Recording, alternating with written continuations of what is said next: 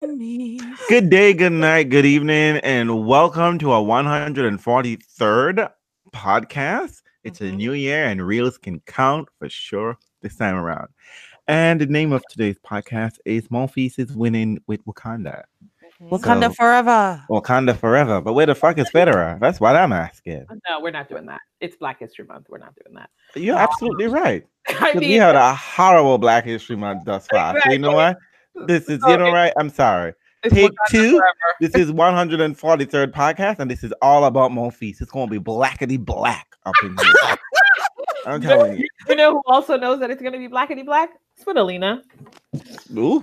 Svitolina. I'm going to leave that one alone because what's coming to mind, it is not Christian, and it is Sunday. It's somebody's Sabbath. So before I go any further, let me introduce my co-hostesses with the mostesses. I am nothing without these ladies. We have Andreen from Solely Tennis Travels, who I believe is where she lives, where she pays rent, right? Yep. Today. Mm-hmm. That's true. I always say, right? No, where's she gonna be tomorrow? Oh, when will this be released? See, she's got tomorrow. Plans. See, Monday. It will be released on Monday. Okay, I do have a plan. It's not a big deal though. I'm gonna spend the weekend. I'm gonna spend the weekend in Mexico City with a friend. See? I told you. She always does. And as a result, by way of Toronto, she's gonna be in Toronto first. No. Guess what I'm gonna do? I'm gonna see if I can possibly go to one session or one day of the tournament in Acapulco. I'm in Mexico. It's just so nice. So I'm going to see if I can do that. I'll have to report. We all aspire to live her life. I'm telling you. All of us. Not even. Oh, I'm just saying. I'm pretty sure that our last podcast, we said, this is what Andreen does. She's like, oh, yeah, by the way, I'm on a plane. And I'm going to another country. We had no idea this was going to happen. We had no clue. She didn't tell us anything. We would have been seeing the Instagram pictures and be like oh, Andreen's somewhere. No, you know I do. I'm gonna email you on the flight deck and be like, I'm heading out.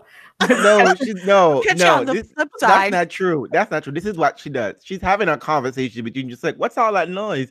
Oh, I'm at the airport. Doing what? Oh, I'm heading someplace. Who does that? Like, it's almost like she lives at the airport, right? That's when she has time to talk. Can I borrow your frequent flyer miles, please? Can I tell you though? I think this is. I'm gonna ground this in some sad childhood, probably mythology. You know, back in the day when I was in Jamaica, I think my family always said you can't let people know your business too much, and it's not really. It's because people make sense. No, because people are always. It is a Caribbean thing. It is. Yeah, right. I can attest to that. People are like, "Oh, they're gonna put a hex on you, girl."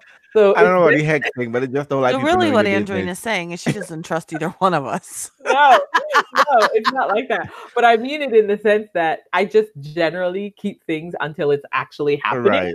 Because it's like, I just situated that. I was like, wait a minute, I think I really do that. And I started thinking about it. I think my very first context with travel was when I was coming to the United States for the first time.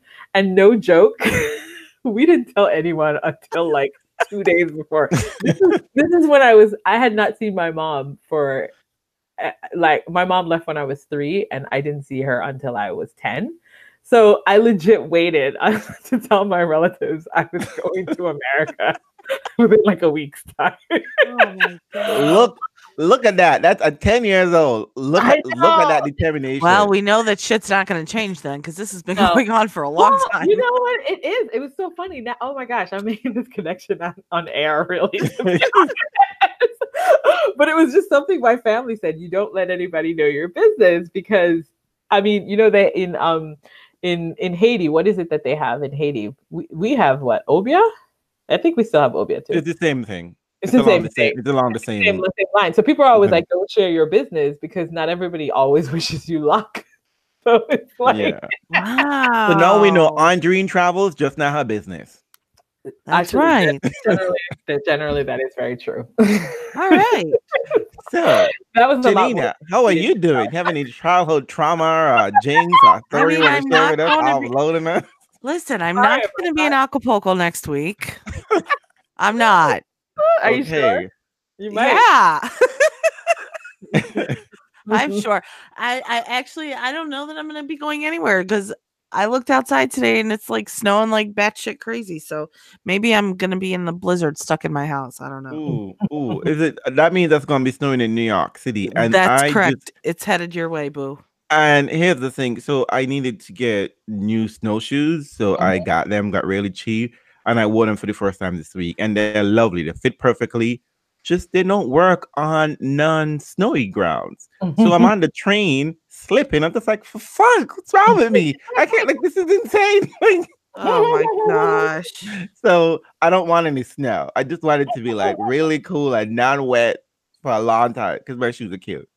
Anyway, so you're not going anywhere, Janina, but no childhood trauma, no story got to offload on. No, I don't need to share any of that today. Thank you for asking. Yes. Oh, listen, I held out for years and shared a bunch in just 10 minutes. I'm excited. Black History Month. It's Black History Month. And once they're sharing positive things and growth is involved, that's all we can ask.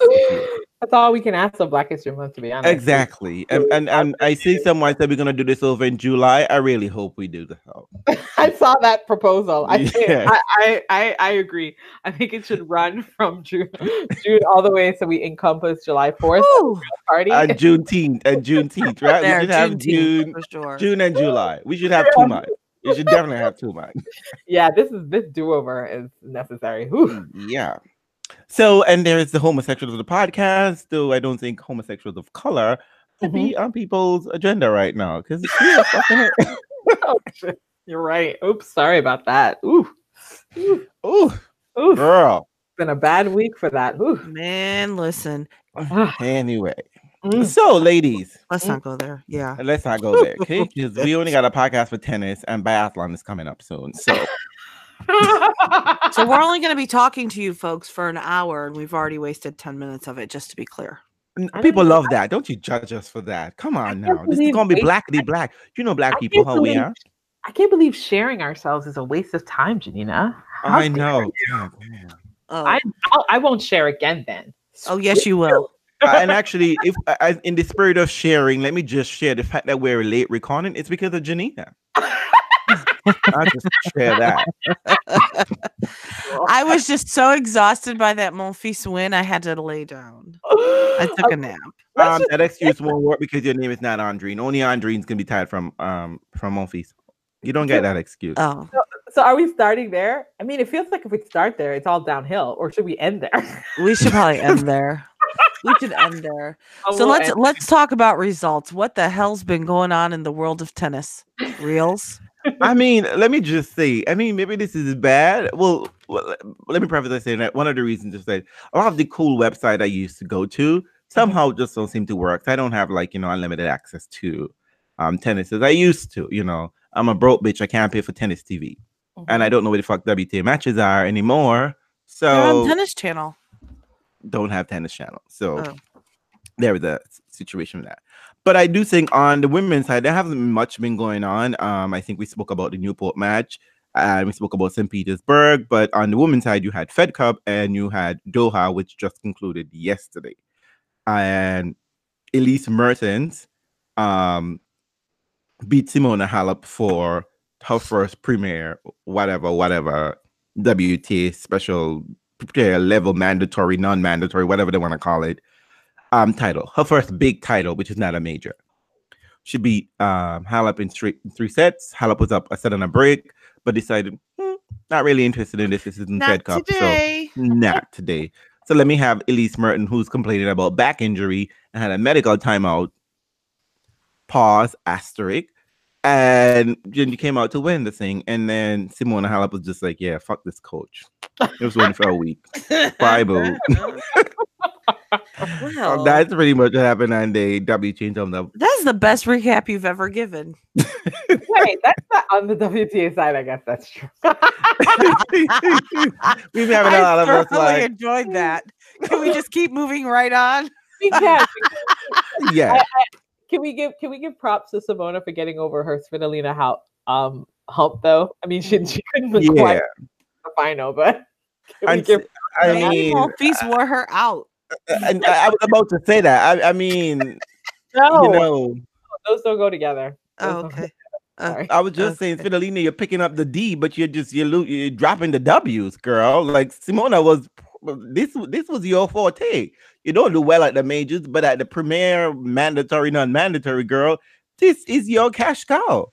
I was really surprised you let Simona run away with this. She was distracted. And then she could have handled Mertens in that final, because that would have been a little bit of a gift, I think. But I know she would not have dropped the ball on that one.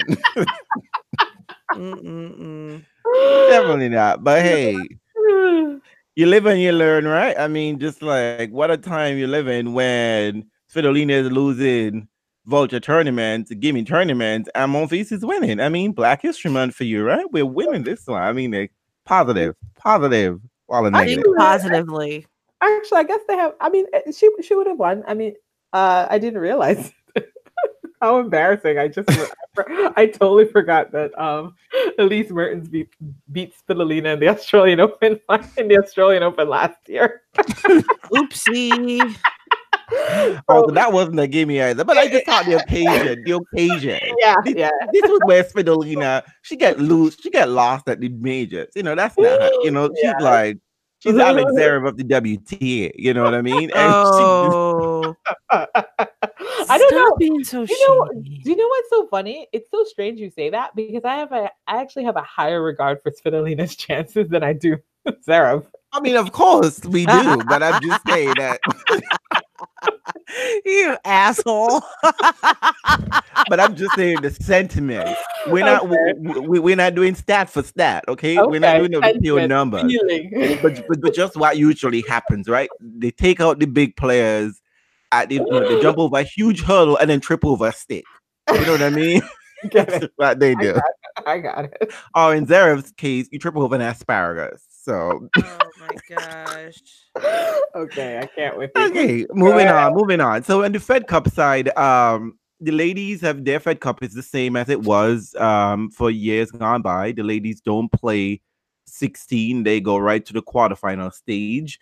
And on the quarterfinal stage, on the main world group stage, Belgium lost to France 1-3.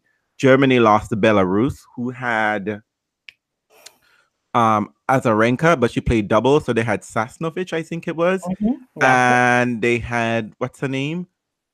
The other lady, who's supposed to be a big name. Oh my God, Sabalenka. I think Sabalenka played. I think Sabalenka played. So they beat them 4-love. I know that's a brutal loss. Sabalenka beat Sigmund, and it was all like straight sets. I think it was. Oh, right. Well, Germany wasn't playing with what's her name? Kerber was a no-show. The American lost a, I guess, tough one, if you cared, to Australia, 2-3. And the defending champion, Czech Republic, didn't have Petra. Apparently, Petra was showing up everywhere except for Fed Cup. Just saying. I think she was cheering, though, which is half the battle. Yeah, but they didn't need you there, girl. They needed you on the court. That's just say it. That's why they needed you. That's a really great win for the Romanians, though. That tie, I couldn't watch any part of that tie, but it seemed like that tie had all the drama that you would. Yeah, definitely. Because you know how Simone, you know how the Romanians come out just for anything Romanian, right? They're just like, oh, there's a Romanian here. Like, yeah, romaine lettuce. We're here. It's just lettuce. Shit. Oh, okay. Cheers. Just watch this room. They're all there. I love it. You know, Simona, is there a country listserv? There has to be. I need to know how that works out. That's really good. I mean, their ability to show up for their players wherever is amazing. There has to be like a weird sports listserv that you sign up for.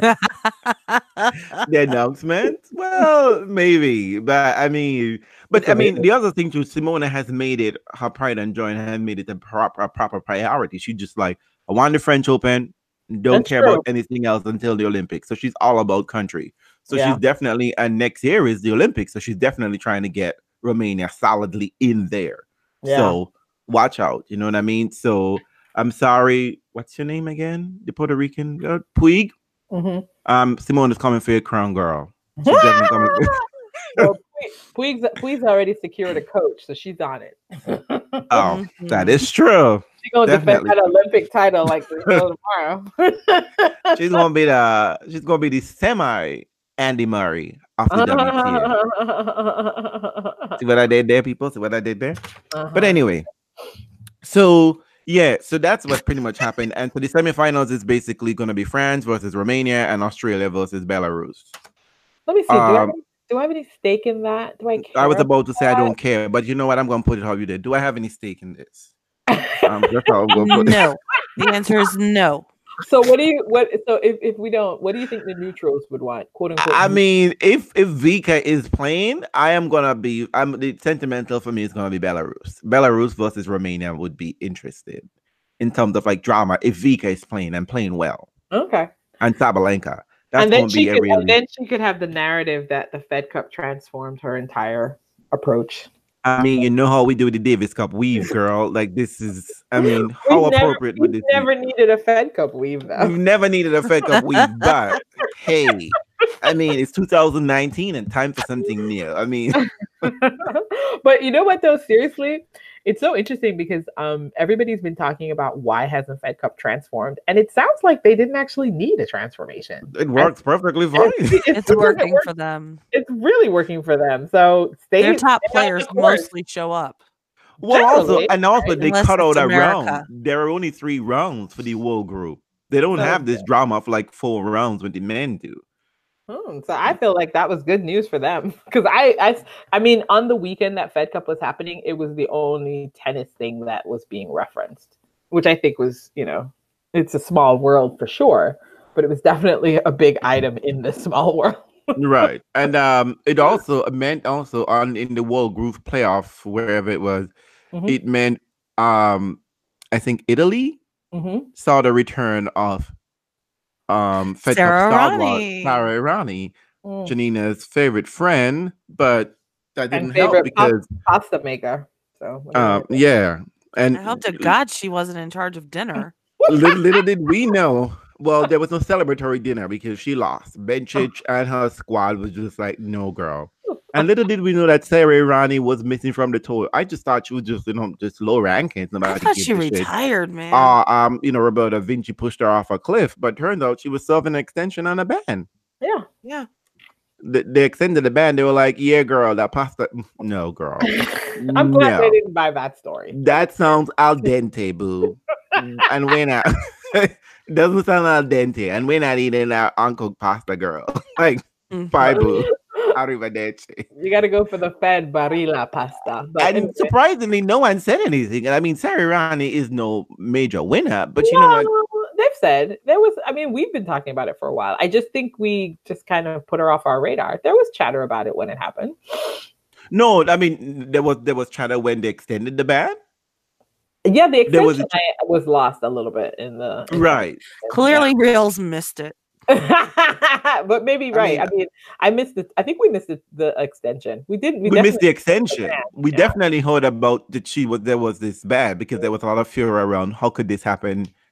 It was almost accidentally revealed. But anyway, so the ladies have much to look forward to. We have Dubai is coming up, which is usually a hot stake tournament. The world #1 is there. Naomi Osaka. I think Halep is there for now. We don't know if she might pull out. I think Kerber is there. Muguruza is there. So it should be, on paper, it looks like a very, very solid tournament. Didn't Muggs lose today? No, I'm not going to say that. No, she didn't lose. No, she came back and won. She was, I'm looking a mess, but, you know, that's typical, right? That girl, Yastremka? Yes, I think. It's a D, so I'm gonna guess that the first name might be Daria. Yes, we get the names wrong sometimes. She is pretty solid. She might be someone to watch, and it seems as though she is. Bouchard has learned to play tennis again. Yeah, to be concerned about. So she's definitely in to the second round. I think she's gonna play Halep next. So girl. Oh my. Oh, that the girl's name is Dayana. Dayana. Oh. But you know D-A-Y. Yeah, D-A-Y. Oh, okay. Diana, so cool. Ukrainian play. Oh, she's in the Svitolina family. She's Ukrainian. Yeah, that's what I'm saying. So Svitolina, if you're not trying to collect these purses and these titles, your homegirl is going to snatch them for you. So that's Stremka is coming. That's Stremka. She's coming, okay? Until Sarenko, that sliding into these majors second week might not happen so easily anymore. That's great. So yeah. Do you know? And Bencic looked like she's coming up. I saw her match against Tedesca, so I'm excited for that. She is looking fit, and she's definitely injury-free so far, you know, and so there might be good things to look forward to in the WTA. Well, there always is. Look at you. If we can see matches, that's what I mean. If we can see matches, you know. You know what? Fortunately, I watched one today. Yes, it's been wonderful on my TV. It's been on Tennis Channel.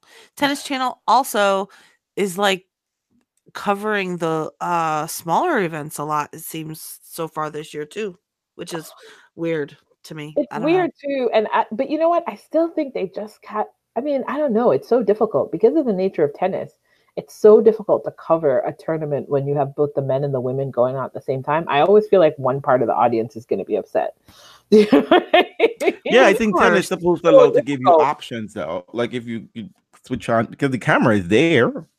No, well, if you want to pay for their plus package, that's the only thing you have. Yeah. Oh, okay. That's how that works. Yeah, it's super difficult for them to do a compelling coverage, though. That's all the camera. They just can't quite figure out how to keep it going. Yeah, they're jumping all over the place. And according to the Twitter crowd, they always pick the time when the match is most exciting. Exactly. You know what? That's true. That's true. Weird. I noticed that. I was like, wait a minute. Why would you switch from a match point situation in one match to the start of a first set? Yeah, I mean, I'm just weird. Like, what are we going to miss? The coin toss? The changeover? Like, it's a big deal, right? I think they must schedule it ahead, right? And then instead of just being sort of really quick on the draw and be like, you know what, let's stay through this, they just go with the schedule that they have. But I really think it matters because it's not like the commentators are in the place generally, right? They're generally not at the tournament, physically at the tournament. So it's not like you gotta make. Yeah, it's behind the scenes though, right? Yeah, it's not like you have to pay the man and be like, okay, I'm gonna make sure this motherfucker works today, okay? Like, I'm not gonna let him off for half an hour where he's just like, the match is happening and he doesn't get to talk. It's just like, no, finish up a match, you know what I mean? And also, we live in 2019. You can do picture in picture. You know what I mean? I think they try to do the split screen, and the split screen is difficult. But you don't have to do split screen. You could put the smaller thing at the bottom, the one that's just at the bottom. I mean, that's true. I don't want that either. What do you want, Janina? You know what? Then turn off your TV. Channel, no, I want Tennis Channel 1, 2, 3, and 4, kind of like ESPN, and then be able to go to where I want to go and have it fill up my whole fucking screen. That's what I want. But you know what happens, right? So what happens is that I know what you're talking about, like ESPN Plus, where you switch from different court. It takes time for them to load up. No. When you actually pay for TV, and you have cable or satellite. Oh, okay. ESPN has multiple channels. There's ESPN 1, there's 2, there's 3 that you could actually change the channel. That's what I'm not talking about, switching streams. So Tennis Channel might want to think about, because really, I mean, for me, it's a top tier channel, so you pay more than extra for it. Give me everything that people online get. Come on, at least almost everything. True, like a split. You know, like I would. I mean, obviously, and let's not go automatically with the gendered split. You don't have to have tennis channel 1 for men, tennis channel 2 for women. Oh yeah, that's what I was wondering about. That's what I was thinking. No, I mean that would listen. It'll complicate the narrative and it'll make things get all crazy because one day somebody will be watching all of women's matches and all the guys are going to be really upset about that. So I'm very confused why this is not a problem, a situation that has been solved already, because NFL does this quite nicely. It's when it comes to NBA, because we know the schedule ahead of time. Like, it's not like it's going to be a surprise. Like, tournament people spend a lot of time and effort, you know, organizing the schedule and, you know, our schedule. So we know where people are going to be. And if you think it's worth the interest, you should really give people, because you never know which match's going to be interesting. You can't predict this kind of thing, you know. So yeah, I'm surprised they haven't figured out options is really the key to success here. Well, we've just now gotten them back on the TV, so that's a baby step. Okay, so that is true. We'll small miracle. Small miracle. Do you guys want to round out with women's news and then move into the men? Or yeah, let's do that. Let's just dive in and talk about Osaka. And you sounded exhausted about it as everyone. And exciting as she is, I'm telling you. You know, here's the thing. You're spreading the love and the excitement. My problem is Osaka's not, oh God, this is going to sound horrible. She's not really that big of a deal yet. She's no different than anybody else on tour. Has she won the last two majors? Yeah. But you know what? There are lots of women out there playing right now, floating around with two majors, right? And she's number one. And she's number one. And we've also seen many different people hold that spot until, you know, another person decides to play well consistently again. People change coaches all the time, for many different reasons. This is a job. And, you know, I found it interesting. And I said this on Twitter, and then I said, so, you know, people want to come and, oh, but so what? Like, Federer changes coaches every couple years, and it doesn't necessarily mean that something's wrong with his game or his relationship with the coach. It just seems to be what he does, and we don't question it. We go, oh, Federer's changing coaches again, right? In the response, when I said that on Twitter, I got, but he's Federer. So the fuck what? It's all tennis, people. And it seems like little bits and pieces more and more are coming out. And maybe they just really didn't. She didn't like him. I don't know. But you know what? I don't care. Like, unless you're going to give me some good juicy tea, I don't give a fuck. They split up. They were appearing. They did well. And now they're moving on for whatever reason. So what? Okay. People change coaches all the time. Why is this? Why I just want to know, why is it such a big deal, and why are people taking it like so personally? Like, oh my God, how dare you do this? You just won. You won two majors in a row, and you're going to split with your coach. So what? Maybe I would say plateaued. I mean, there's so many reasons. I just don't understand why it's such a big deal. Let me just say this before Andreen, you go on. In terms of your comparison with Federer, I think one of the things that you have to draw when it comes to Federer and perhaps other people is that they communicate better and much more effectively than I think Osaka can or is able to at this time. So when Federer is changing coaches or not getting a coach, he states exactly why this is. And he's very upfront. There is no secret on him. But I think he's really the only one that does that. Most people don't. Most people don't tell us why they're changing coaches. And he particularly, and when he gets a coach, he communicates exactly why he's getting X person to come in. So I think that's kind of a different. He plays the media savvy game a lot better. Whether these things that he's saying is true, it's a different story, but he's very clear and, you know, he controls the narrative. Always, he tries to control the narrative, so I think it's a little bit different. This buzz has been, I mean, I feel like there is an artificial buzz. It's lasting too long. Like there was buzz when Stan and Mangus broke up. It lasted like a day. You know, like, I mean, he's got a much longer, stronger presence on tour than Osaka. Like, is it because maybe it's Sascha? Maybe it's because Sascha has such a long history on tour. You know, maybe it's more about him than it is her, but we don't really want to say that. I don't know. It feels weird to me. I'm just over it already. I don't understand the weirdness. First and foremost, she is the number one player. Most people believe that she is going to be the heiress. Yeah, she's the heiress apparent, and she is and she has turned around a situation that people have determined to be problematic, and I think that the WTA wants to have a narrative around you caring about its top 10 players and all the elements that are a part of their life, right?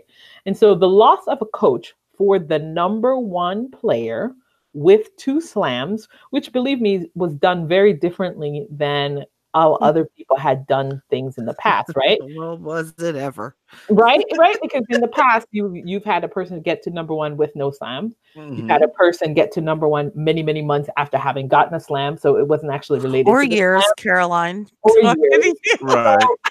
And also, you've had people who got the slam, wait a couple of years, and get the other slam. Exactly. You know what I mean? So it's never been the last quick succession has been the thief, Jennifer Capriati, who we're not going to count.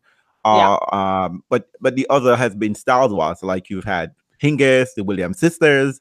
They have been the one who've been like, you know. So I just feel like this bus is artificial. I don't think it's artificial. I think that is the trajectory that we want, or at least the news media evaluates Osaka under, which is someone who's building a legacy, and therefore they're going to expect her to conduct herself in a certain way, which is, and I also think the way the news was delivered belies the fact that she is now on a tier that maybe requires more than a tweet. Do you see what I mean? It's like, so nobody's putting out news about their coaching change in a tweet if you are an established number one, having won 2 slams and is now building a legacy. People believe and think about your career very differently when you are in that space, right? So I think it's noteworthy for them, for her to have released a successful coach.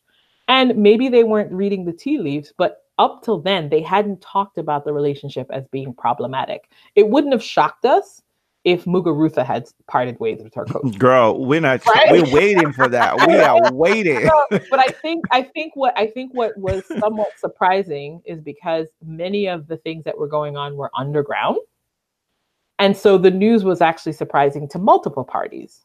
Right? It was surprising to the media, and then it also seemed now Osaka in her press conference is saying that if you had been reading the teas and saw us in Australia, you would have known. But she never gave any hints of that. I mean, how can you tell the difference in her countenance from one day to the next? It's the same, miserable looking, right? So what are you going to do? But I think that we have to place it within the context of that. Like, we might not personally care because we don't think of her that way, but I think there's a narrative that's being shaped around who she is and who she represents in the sport, which suggests that we need to and should care about the number one player with 2 slams getting rid of a successful coach. What's going on there? Right? I'm less interested in that than sort of like, you've both seen her video about why she chose to leave the coach. What's your sense of that? What's your interpretation? Okay. Reading between the lines and the leaves. Okay. He didn't fucking baby her. That's what. Yeah. That's what I understand. I'm like, oh, Sascha wasn't nice enough to you. He didn't tell you what you wanted to hear. Well, first of all, I take 2 issues with that. People only treat you the way you let them treat you. Bottom line. I don't care what the relationship is. That's the way it works.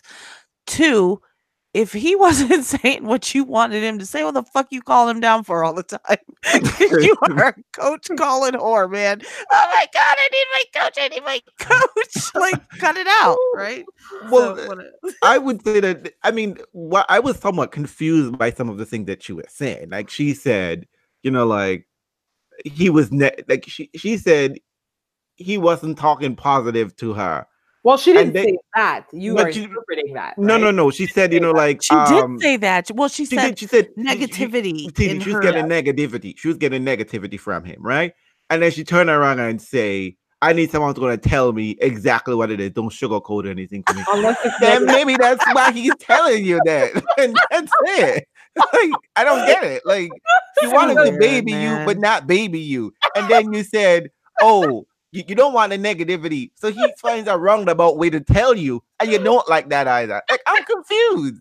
Like, you tell a friend to tell you, right? You know what I think? I think we have to remember that she's young. She's young. But I mean, like, but this is what I've always been asking. Who are her handlers? Like, why is it that, I mean, because I'm just simply saying they're not handling the situation well at all. Like, I don't know. She's not comfortable out in the front and whatever the case may be. She needs, I'm not about hating it. She needs media training, right? That might be so. Clearly. Or to craft a better narrative. Like, you know, girl, you don't have to tell us everything. We don't need the truth, right? We just need to know you're winning or not. Because at the end of the day, that's what people are going to be concerned about. Is she winning? Is she not winning? The WTA is hungry for, I mean, tennis is built around consistency and top consistency, right? Any sports legacy is nobody. And I know people love to talk about, like, some list came out about Anna Kournikova being influencer. No, that's not how that works. You influence the game by winning, okay? And she seems to be doing that, but when it comes to the media savvy side of the situation, she's just clueless, and it's very, very difficult to. I mean, like, honestly, this is one of the reasons why I'm not even like a big fan. I love her game, but then I'm like, girl, when you're not playing, I'm just like, I'm getting nothing. There's just nothing that is just like, and the statement that she gave out there, it was just like, there was signs. Why? Was he fighting you? Was he punching you in the face? What was he saying that was so negative? You were winning. You were doing well.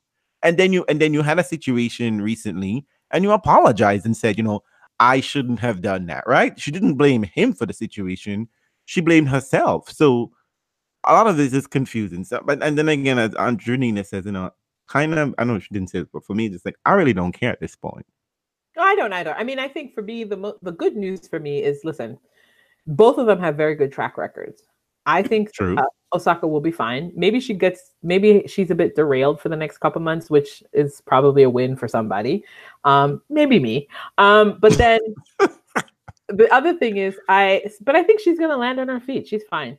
And the other thing is, I think that he's a great coach. I think that you can't argue with his results, right? Right. I think if you read our former co-host piece, Bridge piece on Sascha, I think it's really important to recognize that Sascha was by the side of the reigning champ in tennis, Serena Williams, and he translated that knowledge into a fantastic coaching package for everyone that he has coached since, right? He has led them to titles and to significantly change their games, or at least significant wins that has suggested that he has something to offer. So I actually think that this is great news for some young he hones the skills in. Exactly. So for some young up-and-comer who no longer has to wait for Osaka to drop this coach, jump on it. He's hot. Yeah, property. And it ain't about the money, girl. Apparently he was coming cheap. So girl, get it. Get it, honey. Osaka was like, it's not about the money. I'm offended when you people talk about it's money. Hey. Look, I'm offended that she's offended. Girl, you have so much money. Enjoy it. But it isn't. Do you know what I mean? Like, I'm offended that you're talking money. I'm offended that you. And then you know what? She did that corporate thing. She did that corporate thing that I hate. You know, everyone who travels with me is like family. Bitch, no.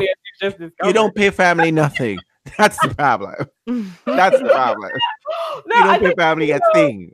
So get out of here with that mess, okay? I thought it was strange that she said, the only part of it that I thought was very strange was her saying that she had people on her team who was capable of doing what Sascha had been doing. I was like, well, clearly not, because Sascha is the one that helped you get to those titles. Exactly. They had been a part of your team all along and hadn't been able to do it. So I mean, I think in her sort of passive aggressive way, she's been quite negative about Sascha, which I think is funny because she's like, I'm not going to get up here and say anything negative. And then no. You know, I was gonna say something. You know, I think I've said it, but people are gonna translate it as hate, right? You know, I've always said that girl is a very devious girl. She's very devious. You should go back and watch the match between her and the final Petra. She was giving Petra the stank eye. Like she's sly. That's it. Listen, she's sly, and that's nothing new. But you know what, girl? Own that shit. Own it. I know right about now, it's good to profit in that kindness, sweetness, because you know what? You know, it brings that sort of like Serena versus Osaka narrative. But girl, Serena ain't your competitor. She's not your rival. She's not your rival. Let me tell you something. The best thing that's going to happen to Osaka is when she steps into all and she owns all of those parts of and complexities in her personality, the parts of her that's really like intense and really wants to win at all costs, which became very clear at the Australian Open. Yeah. The part of her that was like getting on-court coaching when it's not allowed. So clearly she's not about. Yeah. Like, because you know what, girl? The only tension I was seeing was that, okay? The only interaction I saw between you and the coach was the on-court bullshit. That's what I was seeing. So the tension you spoke of, didn't see any of that. Well, I thought that he was communicating to you and it was being effective. Well, I mean, and we wouldn't have known, right? I mean, I think it's okay. But I think, you know, the best thing about Naomi Osaka is all good things are probably in the future for her. So this is just like a blip on the radar. But I think it's great news for some other young charge who's right there waiting for someone to come along and help to transform their game. And I'm hoping it's going to be somebody fun and engaging. And I want to Taylor Townsend have any money put her away, girl. Taylor, get it. I don't know who to ask with the money, but girl, get in at it, girl. Like or Madison Keys. Somebody go up in there. Somebody American, take Sascha so that we can cheer you on, but hopefully not somebody who's MAGA. So I'm okay with that. So Maddie, you might be on the fence for this one, but we want you to get it, Maddie. We want you to definitely get it. Oh, but you know who doesn't have a coach? Sloan, right? So Sloan, get up in there, girl. Yeah. Because Kamau Murray is all over the place. But you know what? You guys want to have a little... Can I just interject a little tea? Because we were talking... Can I just interject a little bit of tea, right? That's happening right now as we speak. Mm-hmm. So we're talking about coaches and them being all over the place. So I totally just decided to text Kamau Murray right now. Yeah. And I'm like, yes. He did? Where's he at now? I don't know where he is. And what's the woman? What's the Puerto Rican's name? What's her name? Monica Puig. Mm-hmm. So because there was a girl that I met at in Cleveland who I heard afterwards, a young girl, Delania Hewitt, who I heard after I met her and, you know, talked to her and stuff that she was working with Kamau. And I'm like, but isn't he with Puig? Mm-hmm. So I just text him and I'm like, hey, are you working directly with this player or is she just training at your facility? And he's like, who is this? So I say, oh, you know, sorry, it's Janina from the Reels Tennis Fans Podcast, blah, blah, blah. I met her and then I heard afterwards that you guys were working together. And he says, I'm working with her directly. Now, why this is interesting to me is because it's like, aren't we talking about, we talked a little bit about coach sharing and blah, blah, blah, right? And in a coach being dedicated to a player. Well, clearly. So I did ask again, we'll see if he answers me. He might be done with me. Like, why does she even have my number? He probably forgot.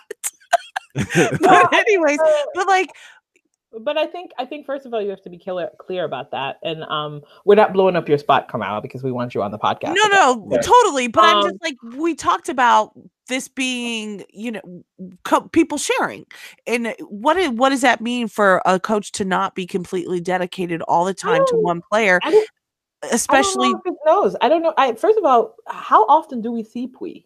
We have to ask those questions. Well, please, yeah, but something that shows up every weekend. When this connection was made, wasn't this like, oh my God, this is exactly what she needs?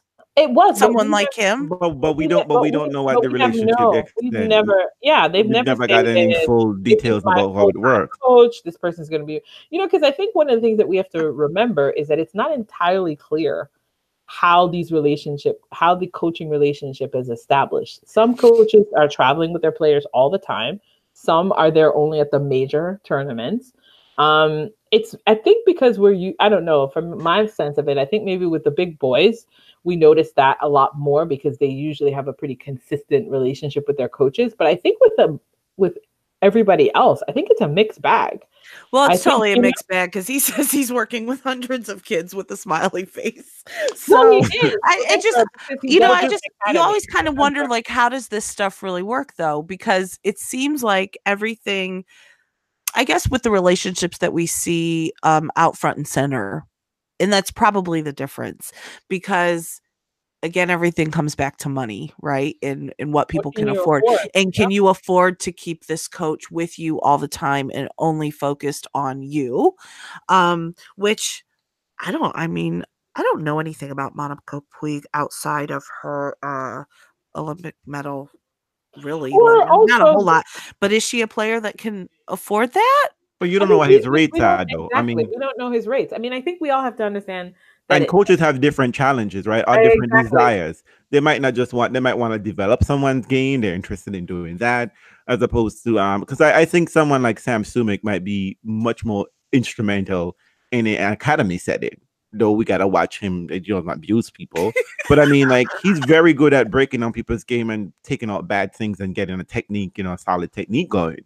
You know, so maybe that might be a better thing for him than doing it day in babysitting someone. And also coaching relationship depends on the other person's relationship, right? It's two. So it depends on how your personality mesh up together, which is what Osaka was trying to say. Our personality didn't really mesh.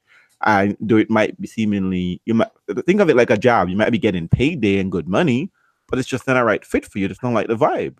But also, it's just not clear what the parameters are. Some are going to be full-time coaches. Some are going to be part-time in certain tournaments.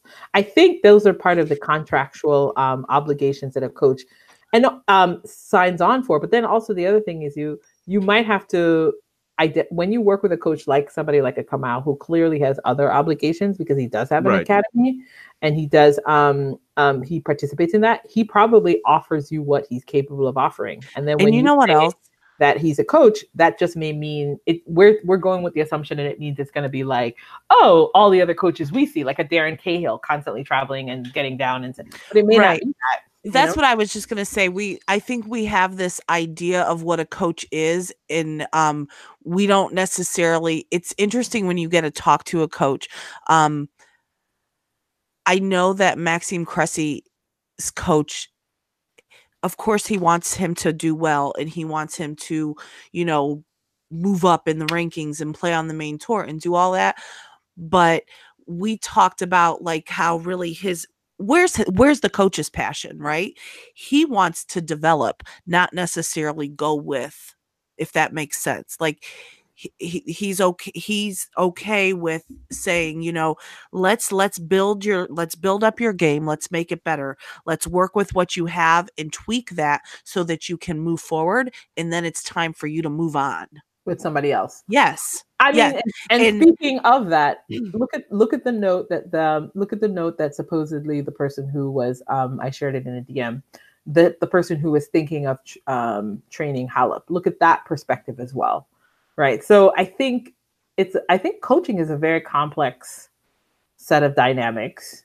It's pretty unclear that there's no one size fits all model. Right. And then some coaches are consultant coaches. Some coaches are full-time coaches. Some are part-time coaches. Some are, you know, only there for major events. Because I think at one point in time, even Andy Murray had a coach, but only mostly during the clay season. Right. You know, and then also... And like I said, Federer is always clear about specifically why X person is here. And maybe that's one of the things that when people get a coach, they should be asking. They should be clearer. Like, what exactly have you signed on? Has this coach signed on? Right. And why are you here? Why did you pick this person? You know, because we sort of take coaches in... And also... Let us not forget that Federer didn't have a coach for a significant portion of his career. And also Monfils went without a coach. So having a coach is not the end all to it all, not to say that they can survive, that you should never have a coach. But maybe sometimes people work best when they're left alone and left to their own devices, because we do see a lot of players, they have all the tools, but they're still in their heads. And maybe they need time to mature and get themselves, because she has achieved a lot, you know what I mean? And again, she's not always the best. Osaka, going back to Osaka, and also in the case of Sloane Stephens, there are a lot of times where they seemingly had all the right tools. No one questions their fitness per se and their ability to play tennis, but it's all those times. A lot of times you see it's just a mental thing, right? And it's just like, how much can a person? What can you? Clearly, the coaches and coach may be telling all the right things, but like, what more can one say to you? So maybe let's just wait and see. And also, let's go back to the fact, like generally, I don't really care. Well, I mean, you just had a whole set, and you ended. But you're right, Andreen. I would say, Andreen, you are absolutely right. I personally do not care, but on a whole, we have to care because this is the number one player. Exactly. This is the number one player. Those are the kinds of things that you want to.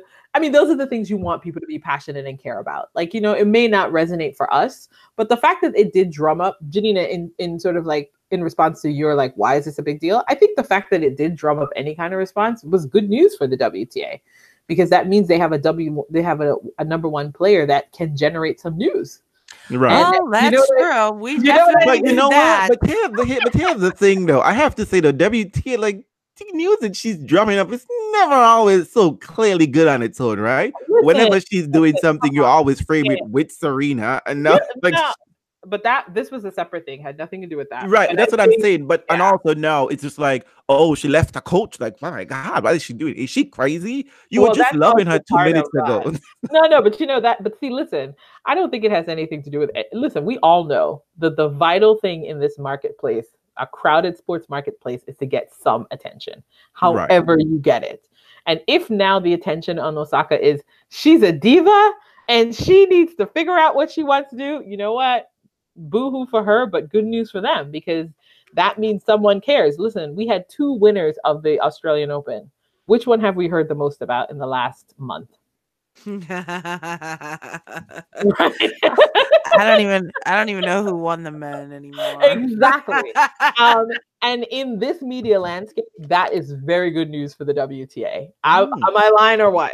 You are not lying. There is no lie there. Well done, Andreen. You are so good at bringing perspective. Exactly.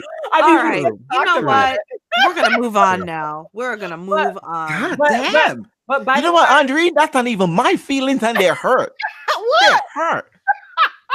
I mean, okay. Jesus, ATP, what the fuck are y'all doing? Listen, like, going behind the 8 ball, that's what they're doing. But I just want to say before, the podcast's going to come out, do you two have a comment on the last number one and her coach and the perspective that was just offered to you about who was the last number one? Halep.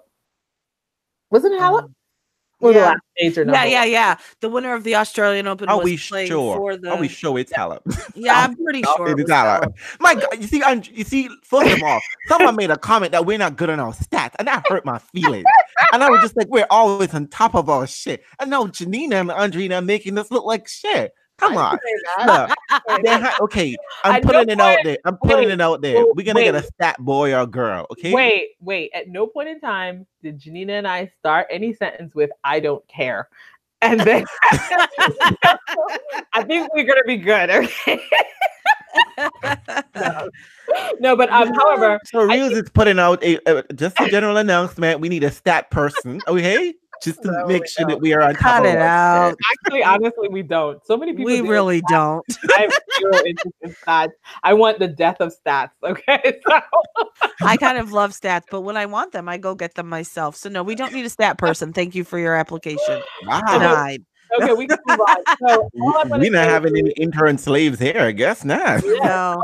All I'm saying is I enjoy the note that was floating around on Twitter about Halep's search for a coach and the fact that this person, the last person she spoke to, didn't feel like he could bring much to her game. That's interesting to hear a coach say that and be like, essentially like, thanks. But no, thank you. This job. So that's a good word. I mean, I would say that she, when talking about diva, I would say she's a diva. Halep? Yeah. You think Halep is a diva? I'm telling you. Ooh, I don't get that about her at all. Listen to me. Halep don't curse you out in front of the fabric. No. She seems like a genuinely nice person. Yeah. Him percent has never been the same since. He was like, what? Cut it out. That's my job. You're a mess. Stop it. Okay. We need to talk about the men. No, we can move on to the men, but I think that's you're so bad. But you know what? These ladies are coachless, but the wonderful thing about this is that they have the basics of their own games down. I think they'll be able to survive a couple tournaments without coaching. Yeah, and they're winning. I don't know.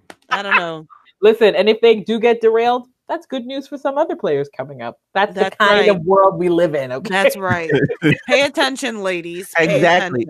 Then it's on a zero-sum game here. Okay, they're like other people waiting, like Elise Mertens. She's willing to snatch some titles, and she's gonna come right up and sneak in. So good on her. And Svitolina, I mean, Monfils not gonna win a major. I don't think so. But you know, leave it alone. Leave it alone.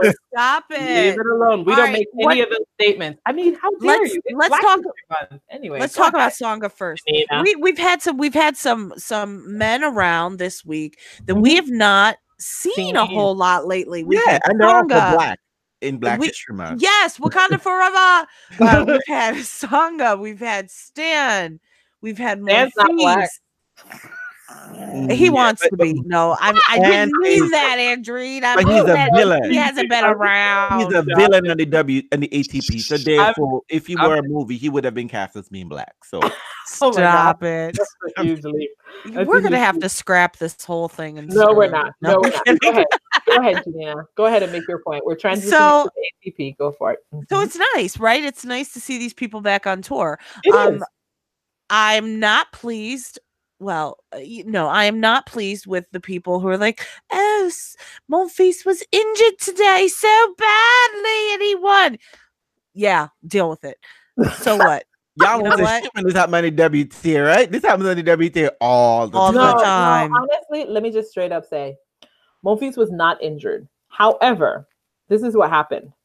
There was a question about Monfils having an injury, but he didn't make a big deal about it. He didn't. TV made a big deal about it. He didn't acknowledge it. He didn't say anything about it.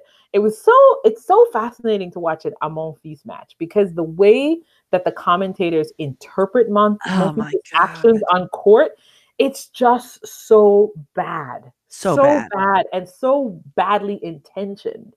That's what's so sad about it because Monfils, I think we've watched Monfils enough to know that bending over does not mean that Monfils is out of breath. I think we all need to now know that. Like, that's just something he does. He's a very tall and skinny man. He's very flexible and bendy.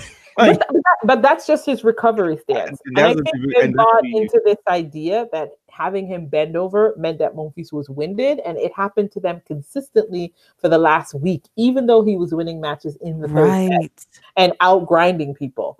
So this narrative of Monfils being super tired and winded and weary and done, I think you know what's funny about that, Andrew? Part of it is the game for him. Well, in the next breath, we talk about how brilliant and fantastic his athleticism is. Yep.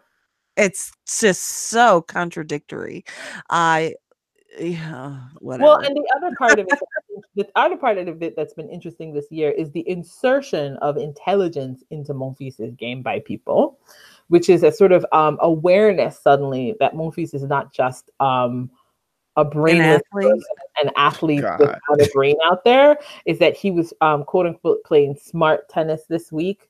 And, you know, I mean, I think I would say that he was playing within himself and within his capability and was focused. But I wouldn't necessarily say that he was smart for the first time. Do you know what I mean? Because I think that you've heard Monfils break down other players' games historically and talked about tactics historically and talked about what he's tried to do. Whether he's been successful or not is a different story. But clearly he has a high tennis IQ. We never give him credit for that. They never say it. Oh, no, we give him credit. We give him credit. The TV commentators never give him credit. The people who are supposed to know the game the best, who get paid to talk about it, never give him that credit. And it's always in conclusion. I mean, I just think that just because he's won this tournament, and I think he played wonderful throughout the week, and he played within himself, and he did all the right things when he needed to, and he tested out different strategies. I think we have to be sensitive to the fact that Monfils has always spoken strategy and he's always spoken about people's games in thoughtful ways. But for some reason this week, it feels new. And I think people need to really get over that and figure out why they continue to characterize Monfils as a kind of lost child in that way.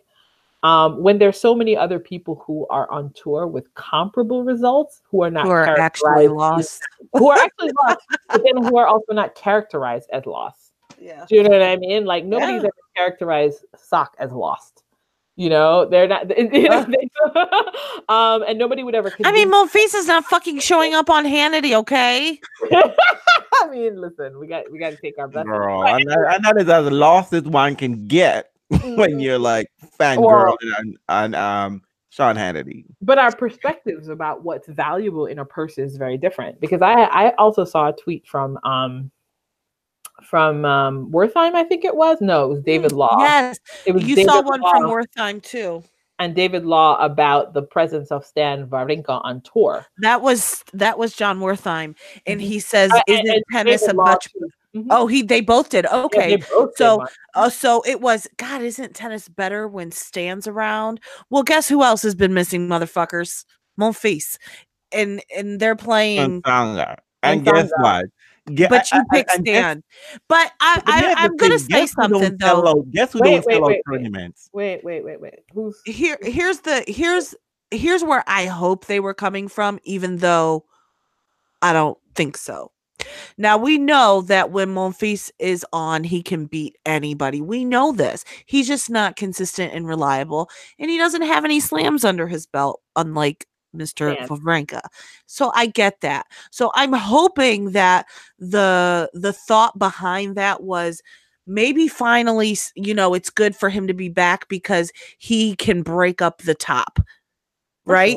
Probably. I hope that's where it came from. Probably. Because really it did kind of feel like, why are you picking one person to talk about when multiple people in this space right here, especially, haven't been around, and you pick this one to say, God, it's good to have him back, because really it's always great to have Monfils around, because even when he's losing, he's typically a shit ton of fun to watch. Way more fun than Stan. You know, at any time. But see, that is an open question, because for us, we would say that Monfils and Sangha are actually more fun than Stan, but that's open for discussion. I mean, I guess it comes down to what you prefer. What you prefer, right? That's open to discussion. I have not felt that the tour was necessarily missing Stan, but I think it wasn't. But I think what the tour was missing were those players who were in the 10 to 25 range, who were solid and healthy on the ATP side. I think that's really what's been sort of missing on the tour, was having that good, like your Berdych or your consistent names that would be playing well, would be healthy, and give you occasional great second, third, and fourth round matches and matchups, right? That was really missing on the tour for a while, and so it was kind of deadly. So, I mean, I think in terms of just who was missed on the tour, I think we've missed that strong middle. And I also say that I agree with that, but I also think it always missed that buzz and excitement from the crowd. I mean, like, you're not going to get the crowd of just partisan people, right? In terms of people like, I come here for X player, I come here for Y player. People are just going to shout because, oh my God, there's a tennis tournament here, and I like tennis, I want to go. But the thing that Monfils and Tsonga can do that I think Stanley can never do is that he can bring you in. I know. And he brings in the average person. And I think exciting person. And that might not translate necessarily for result, but it makes it fun for the atmosphere. It makes it fun watching it on television. And it's just a sort of like, it breaks up the whole dull thing, whatever. That Monfils is just a fun person. And he's fun in interviews or fun personalities.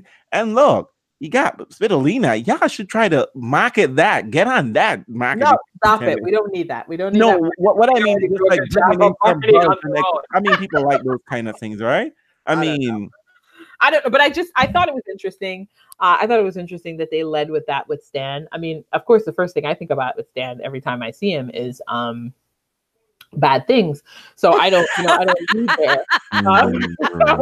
I think he's a problematic person, but listen, you're problematic is another person's genius, you know, cubism and all, but, you know, and he's got that great backhand. What are we going to do when he's got such a great backhand? I mean, so he might like younger people. What do we care? He's got a great backhand. But I just, you know, for me, it just was noteworthy. I was like, you know, you guys are really missing the formula of what makes these tournaments work. And it's really having solid mid-range guys who can fill up a 250 and a 500 and keep it really interesting. Yeah, because Andy Murray ain't there no more. He ain't there to vulture these things. Oh. Stop it. Andy Murray. You got so in that spirit, go back on the back bench. You gotta go on the bench. So in that spirit, Sangha won Montpellier, right? Sangha won Montpellier. He beat my boot pit. Who also played fantastic. Yes, right? He's getting into singles, trying to get that single money going. Good for him. You know what I mean? Nice results. He's having a good year. He won Australian Open doubles, you know. Yes, very good for Pierre. So that was great. And then who won Sofia? Another person who I think is a very positive change on the tour. Medvedev, asterisk, because you know these Russian boys can be kind of racist. Listen, so let's just assume that from the get, but then we just hope he keeps it quiet. So then listen. I don't hurt anyone. Listen, these are the facts, people. We come from and live in racist societies. Let's presume racism is going to be embedded in some places, but let's just figure out who's going to be silent about it and who's going to just play their game. Like, that's really where I'm at with racism right now in sports. Fair enough. That sounds harsh for me, but I don't know about you guys, but that's where I've decided to settle with it. Is like, I'm going to presume that there's some racist leanings in all of us.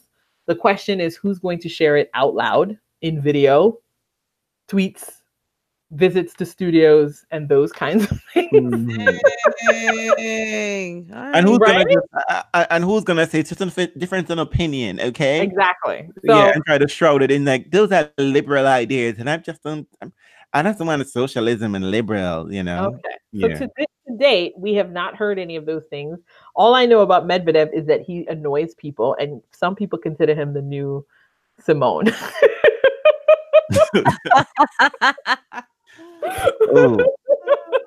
Which is both a compliment and an insult, I'm assuming. Yeah, but I tell you what, though, Medvedev has thicker legs than Simone. He does. Thank God. You know what? You know what? Medvedev, I can tell you for sure that Medvedev, Simone looked like his pulse rate never goes beyond 25. Looks like he's just cool and calm, no matter what. He's a really, really good grinder. I have to say that about Simone. He's grinding, but he never makes you feel like he's grinding because he looks like he just looks like a cool fresh air. Like he just looked like whoa. 27. Jill Simone is 27. Yeah, wow. I mean, she's 27. No, 34. Sorry. I was 34. About to say, girl. I was like. Sorry, he was born in December 27th. No, he's 34. Yeah, I was about to say, girl. Yeah, like, he's well maintained for 27-year-old. Yeah. He's a daddy. He has like 2 children already. I think so. So yeah. So but Medvedev is a hurricane. Okay, like you're gonna get explosion and so you're gonna get lots of drama. And when I like that about him. He's got a lot. Yes, yeah, the Russian boys are very exciting to behold on a court. You know, sometimes they're up with his hair. Yeah, I don't get it though. I've spoken about it here. You're too young to have a comb over, boo. Too young. But that's okay. We're gonna leave him alone because he's so young. We are. Yeah, just for now with the hair. Until it decides what it's gonna be. Yeah. So Medvedev beats Fusovic, which is a hottie, but he's from Hungary, so we're gonna go to the default races. Oh my god! Oh my god! I didn't say. Do you see how I say it gently, and you just went bold and crazy like that? I mean, Viktor Orbán. What can I say? That's all I'm gonna say. Okay, fine. Okay, all right. We're not going to indict an entire group of people like that. Apparently, we are. But I'm just simply saying that we're gonna be aware. We're not gonna say that. We're gonna give you the chance, but we're just gonna say like, I don't think you're giving anyone a chance. We're gonna keep an open mind. We're gonna keep an open mind that you're not gonna be rabid about this because we really want to continue to enjoy tennis, and so. Yeah. Anyway, so Sangha won Montpellier, Medvedev won Sofia, and then was having a really nice little time here in Rotterdam, I think. I thought everybody thought he was going to easily get through Monfils. I was actually quite happy with the outcome of that match because, you know, Monfils traditionally has a problem with Sangha. Yeah. I think when it comes to it's one of those things where you have like two... top dog and bottom boy. But two top dogs, and also like sometimes you know this one can be like, you know what, I can get up for this match, and Monfils, I can, you know, it's not really the same thing, but you know like how they can turn on the competitive mode. Sometimes I feel like Monfils just never turns on the competitive mode. You know what I mean? But like, it's I always just think that he plays his position in that dynamic. That's all. Like, and I think for a long time, Sangha has been allowed to be top dog in that space.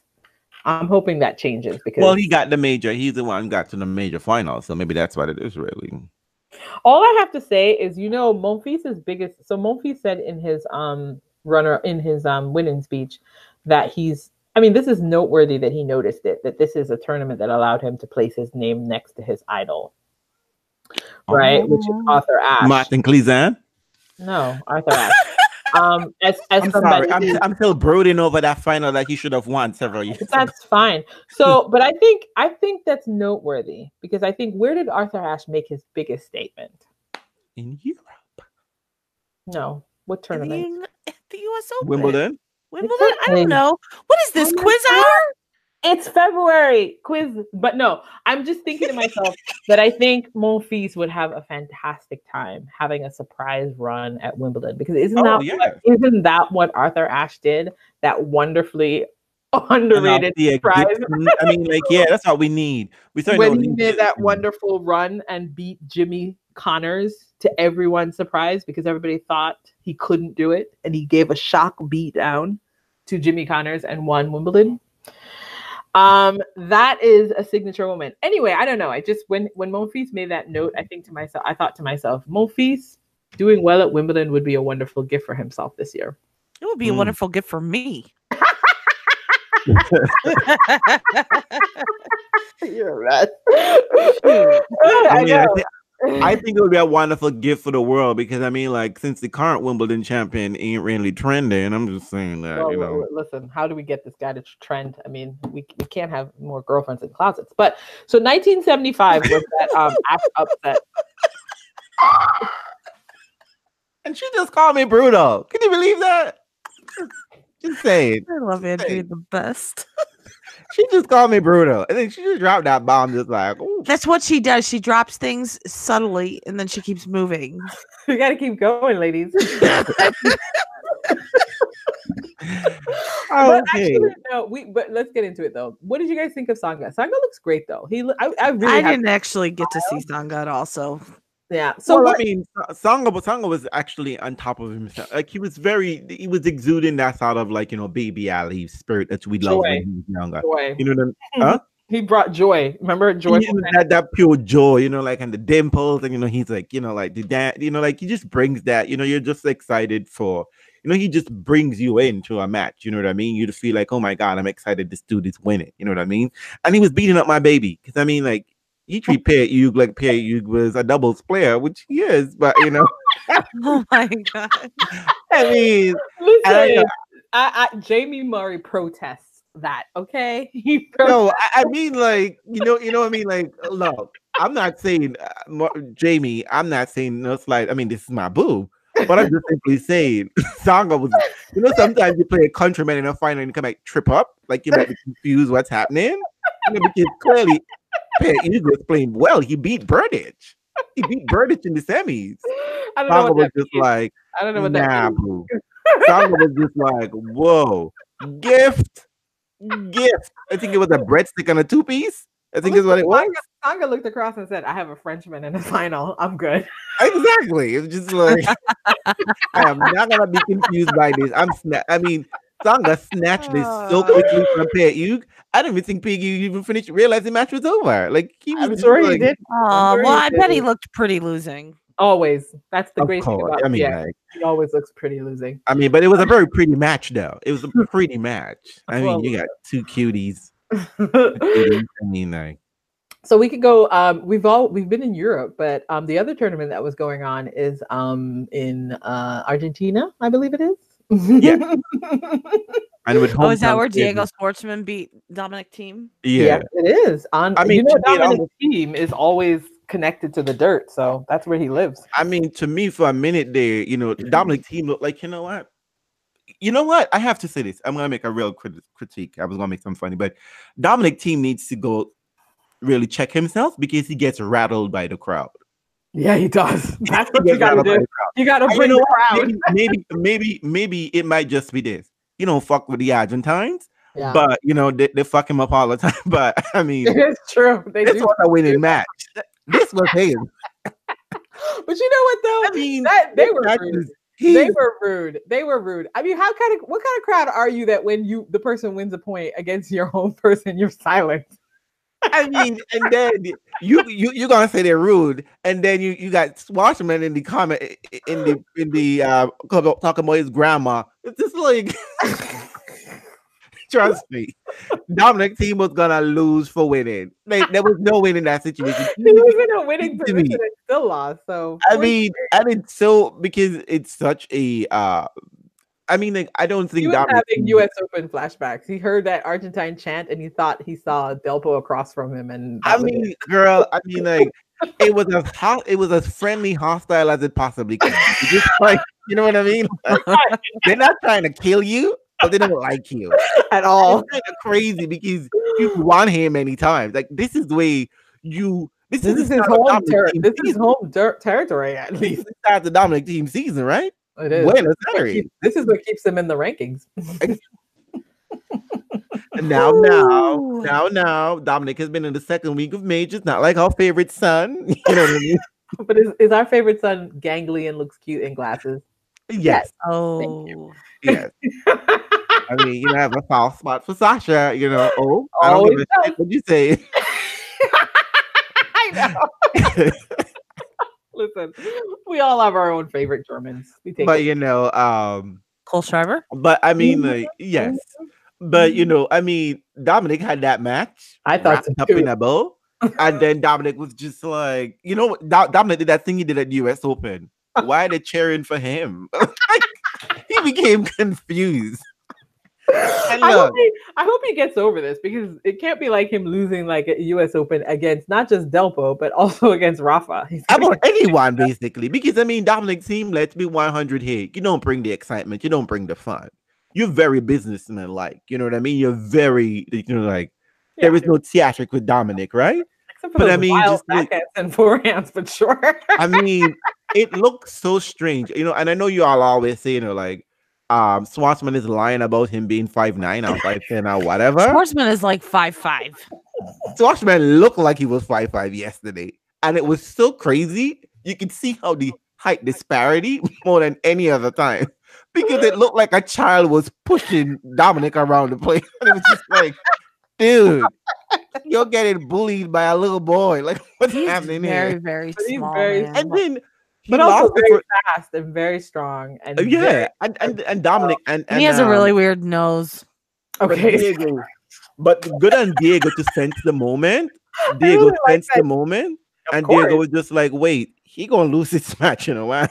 I'm gonna win this to my abuela." And he just like, and then he took probably had the match. Nothing in the final because he shouldn't have been. I know, but he was very emotional, as you know. People would say on the interwebs. You know, he's very emotional. Yeah. Is that a word? No, it's not a word. It's Jessica Simpson. But anyway, he got very emotional, and you know, about Abuela and his mama. And you know, like, that just took a lot out of him, because I think this was like the furthest he's ever got to in his home tournament. But you know what, Boo? He's also playing doubles, which, by the way, he's playing with Dominic Thiem, and they are in the final as well. So now he'll be fine. Dominic, I wish you were a petty bitch and pull out. Be petty. Don't be petty. They still gotta click check. Dominic. Be petty. Dominic, I want you to be petty. So unfortunately, Diego did lose the final to Cecchinato, who's having a continuing to have a long. They lost double breadstick. Oh my God. Wait, they lost the doubles too? Gonzalez and Zabaleo beat Dominic Schwartzman and Thiem 6-1, 6-1. But you know what? It was an all Argentine team. Yeah. So, hey, win-win for Argentina. Oh, you probably had nothing left, really. Oh my God. But that was a fun Argentinian tournament for some key standouts. I think there was also Mabu Pudipea had a very nice little run there. And now we're left with the last and most important. Girl, let me just tell you, he let Cecchinato run all over him. Like, Cecchinato was Cecchinato playing good clay court tournament. Yeah, he's playing good clay court, but it's Cecchinato. He's playing good tennis period for a while now. But it's not just Cecchinato, because I think he's now in the top 20. So it's not just Cecchinato anymore. He's doing really well, and he has been. So you know what? Give him his props. Yes. I mean, just because he's not as pretty as Peya doesn't mean that Peya should have expected to beat him. I'm still trying to decide if Peya's even pretty. He might not be pretty, but you know what? The clay, the thing. Miss Paolo Lorenzi?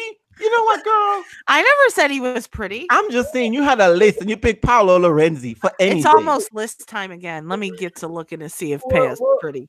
I mean, just see. Sometimes it takes a good picture. He might be competing with Cecchinato for your affections next. We'll see. It's so rare that there are new ATP boys that come on the tour for you to focus on. So, but anyway, you guys stopped me from finally rounding out this ATP roundup with the key and biggest tournament of all, which is a tournament located in Staten Island or Long Island. It is Long Island, New York. Girl, the New York Open, which is in Long Island. Okay. Is this your redhead again? Open. Is this a U.S.? No. The New York Open is in Long Island. Girl. It's in Long Island. You were supposed to go. You did not, so we sent Sean instead. He enjoyed himself. What was the tea, Janina? Wait a minute. Janina, I thought you were my friend. Sorry. And you're going to make me compromise my safety to go out there for what? I heard it was quite the trek. It's a trek, right? It's a long drive. That's the thing. This is not near a train station, so that requires me to get on the LIRR and plus get a taxi. That's weird. Yeah, I'm a bitch on a budget. Okay? Sean had to borrow a car. That's how he got there. Exactly. See? So, but I heard it's a good turn. It's an enjoyable space once you get there. It sounded like he had a lot of fun, actually.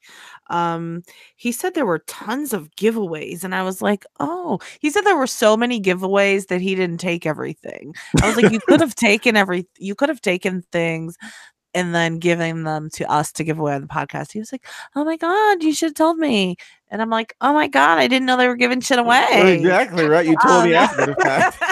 Now you know. Now you know. But you know what? I mean, he was there for the Sam Querrey, Brayden Schnur match, which was really good. I saw quite a bit of it. What'd you think? You know what? So here's the thing, like nobody really knows who Brayden Schnur is. Well, guess does he what? Have a pulse? He's a Canadian, so we gotta ask that. Does he have a pulse? Yeah, and Sean says he's very cute too. But look, guys, he's young. He's That's young. Great. We've got young people doing stuff. This is what we've been asking for. Well, so Canada has like three excitement, right? Yeah, Felix, and it's happening. I know people trying to sell Shapovalov, but you know, I mean, I'm thinking Felix has the juice there, but you know, but he brings some excitement. He's on the social webs, yeah, and he has a little blog going. He's playing. He's playing Riley Opelka. Right now. Yeah, but he's getting his ass kicked right now. Well, he's not. He's doing better. He. Listen, this is. This tournament was the first time he ever won a main tour match, period. And he's in a final. So I'm sure he's having, you know, that moment of, holy shit, I'm here. So, yeah, he dropped the first set 6-1, but they're on serve in the second. So hopefully it was a case of nerves and it settled down and people there hopefully getting some better tennis. The most important thing there is, you know, John Isner's out. I mean, which gave him time to go and, you know, see. But Riley Opelka isn't offering you any more exciting of a tennis game. He is. I don't know anything about Opelka. He is like 6 million. He's tall and he gets in for a lot of tie breaks. Brayden Schnur actually isn't bad to watch at all. He's got some variety in his game. He will go up to the net. He's got a monster serve, but it's not just a monster serve like the placement. He served himself out of trouble a lot. I don't think too much of anybody expected him to beat Sam Querrey yesterday. Probably not. He played him well and he played him tight and he got himself out of many trouble spots. I thought, oh shit, you're going to get broken. And if you get broken, goodbye, you know, because it was that's just what you expect. But he held his own and he looked like he belonged. I want to say that I saw him play in Cleveland a little bit. I don't, but you don't remember? I'm not sure. I feel like he was there, I think, but I don't know if I saw him. I'm honestly speaking of lost lamb, can we speak about, not that we really care, I mean, but I mean, like, Sam Querrey has lost his way terribly. Sam Querrey was he injured or something? Because he's playing a lot of lower level events. He's definitely an American, the only American really with that has won multiple surfaces. He can play on grass, clay. Yeah, but he's been away, and I feel like he's been injured. He's definitely at a build the ranking stage back up because he doesn't. He's been away. Like, I don't know what's going on with him. So, you know, somebody can let us know that.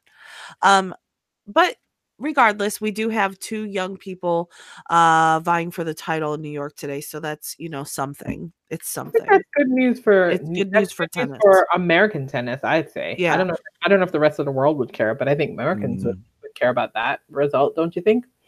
I would hope. I would hope. So what else? Anything? What do we got? What are we looking forward to? Let's wrap this up. What's going on? There's something I just want to talk about. I mean, like, we're talking about no, I'm kidding. That's how she feels about you, Rose. I'm just saying, this is my podcast, and this bitch. I mean, get her. I don't really know, but I mean something rather major, and we kind of slid it off insignificant. Is that Sangha? It was announced yesterday that Sangha is suffering from sickle cell disease. Except it apparently wasn't announced yesterday. Anemia.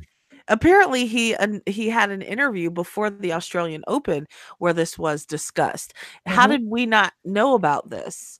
He said he gave an interview to a French publication, which still, I mean, he's a big enough player. It shouldn't matter that it was a French publication, that it didn't make its waves around the tennis world, that he has sickle cell and that it only bothers him when he has to fly.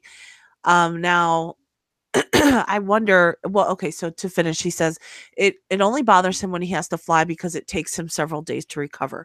Other than that, he is good to go pretty much for anything, which is unusual for someone who suffers from sickle cell. So now let's be clear, you know, there is sickle cell disease /anemia and mm-hmm. /sickle cell traits. Yeah. It is a hereditary disease. So you don't develop this in adulthood or like in late teen. You're literally born with either with the trait or sickle cell anemia. He is saying that he was only diagnosed 5 years ago.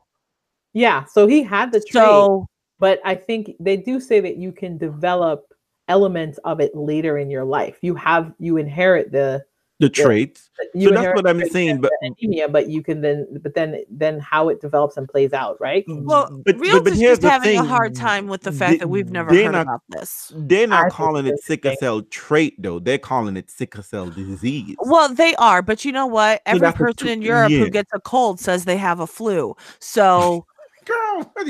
It's true. It's true. And the flu is a disease in itself, but I mean, I'm just putting it out there for some perspective.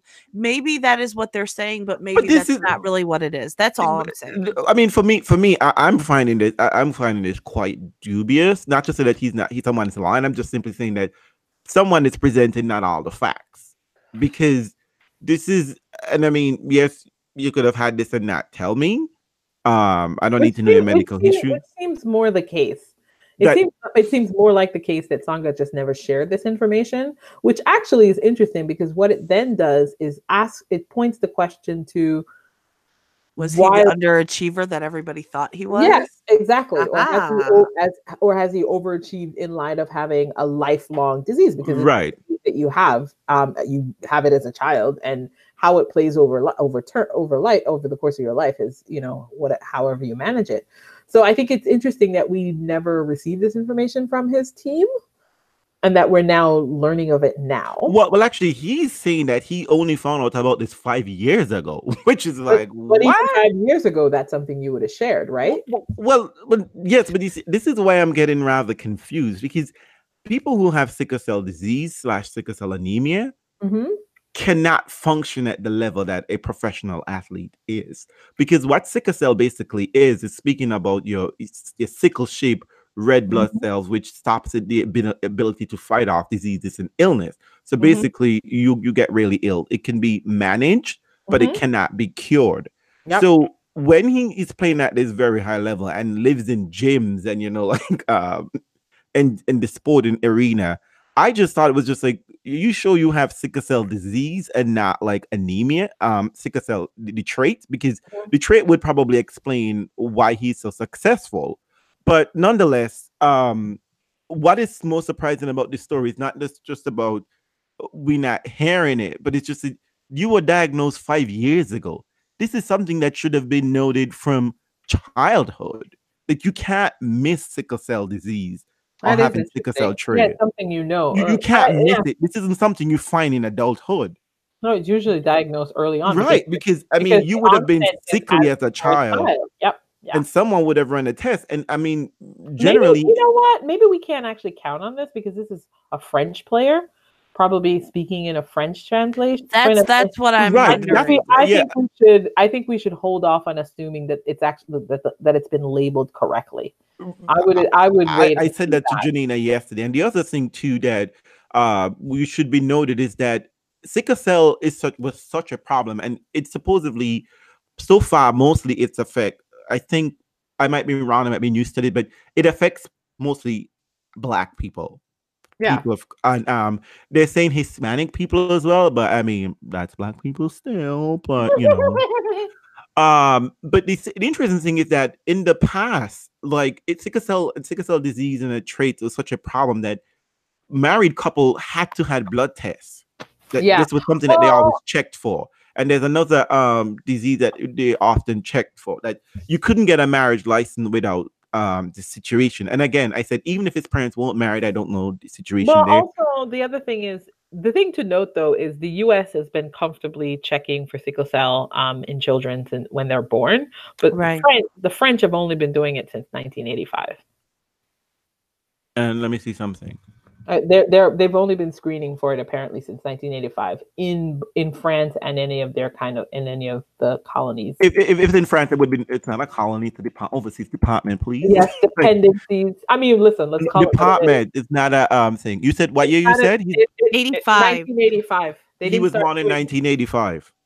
Well, so there you go. But they probably didn't do it then. They only started doing but it would. But like, I'm saying that that's what I'm saying. Something would have. They would have checked though. Yeah, we understand. We understand your larger point. But what I'm just saying is, you can't presume that the way that the French approached it was the way the Americans approached it. Okay. Yes. That part. So, but I'm actually going to hold out until I get fuller information about this, because, like I said, he's French. He gives this interview in French.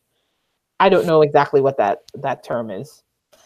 Maybe he's just saying he's a carrier. I don't know. Which is having the traits. Yeah, we definitely need more information. Yeah, because it's a combination. Well, no, it's not a combination, because his mother would have not had it unless she's something we don't know. But generally, yes, it was something that they checked. But you know, good to know. Well, so I mean, what you're getting at really is, it's highly unlikely that a person with this disease would be a professional athlete.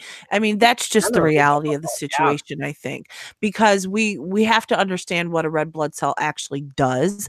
And that's what carries our oxygen. And what is the most vital part of being an athlete, right?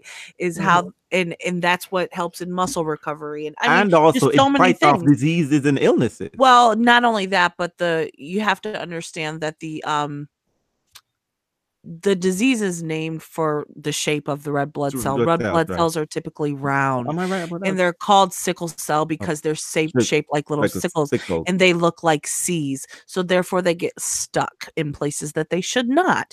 And you have a higher risk of stroke. I mean, it comes along with all kinds of things. And there's something about the soreness, swelling of muscles, you know. Like. Well, those are not. But if you're traditionally aligns with an athlete performing at a very high level. Correct. That's the thing. So I mean, it's going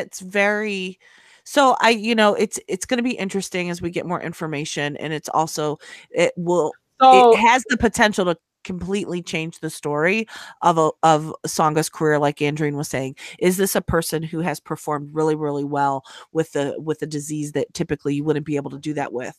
Whereas we've always kind of seen him as someone of maybe of an and if this is the case, the thing is, somebody Black, ask him about it, okay? Or do some research on sickle cell so that when you next get him in a press conference, which won't actually be here because he's not coming to Indian Wells and probably will not then show up to Miami. So he'll be doing this. So someone with some press credentials, ask him to really define that. Sounds like coming on a podcast. Bring a doctor. Let's have a chat. That'd be fine. But I'm just saying, you know, I think it could be an opportunity for people to really understand. Remember, sickle cell is one of those things that people really, really, really worked hard to get the public to understand that disease, because it disproportionately affected our community, which meant nobody cared. And in the past, you didn't have a long life. Like you were, like you were in pain constantly, and you. Yeah, so it's a big story if it is actually true. So I think let's not just casually throw that out for a topic of discussion and use that as a rationale for why he's skipping Indian Wells. That can't be the way that we're going to talk about it. Like, it's got to be no. For sure, we need some more. You know what I mean? It's got to be meatier than that, because that means that there are reasons why he would be ill all his life, or you know, it's just incomplete. So, anywho, that's a weird thing to throw out in a conversation because of sickle cell. That's really really? Like, hey, like I've been. So remember that time that you beat my ass? Sickle cell, bitch. Sickle cell. Oh my God. All right. I think that was it. I mean, I think I don't think there was much news that we missed. I think the only thing that we missed briefly before we left was, I think the last time was the shuttering of a tournament and having it move to Asia, which is the Connecticut Open, which Venus used to win quite a bit, apparently. Mm-hmm. And Lindsay used to show up. Yeah, and then Petra comfortably made it her own tournament for a while. But she was like, I'm going to show up here, but not at the U.S. Open. Yeah, I think now it's been moved to China, which probably might also happen to the New York Open tournament if they don't get more bodies in those seats, because that was a tournament that moved from Memphis, right? To it's right. Hard. It's hard. We could talk about it a little bit and about how, we did mention it moving, but the conversation that we had privately that we said we were going to bring here was, it feels like lots of things are leaving America, but they're not. It's the smaller tournaments. Mm-hmm. There are still quite a few pretty big ones. I mean, we have Miami, we have Indian Wells, we have Cincinnati, we have 3 Masters 1000 series, and we have the U.S. Open. That's pretty stinking big. Yeah. So it's the lower level stuff that seems to be going away. Mm-hmm. And you were saying because maybe the market's just not here for that anymore. But I think it is.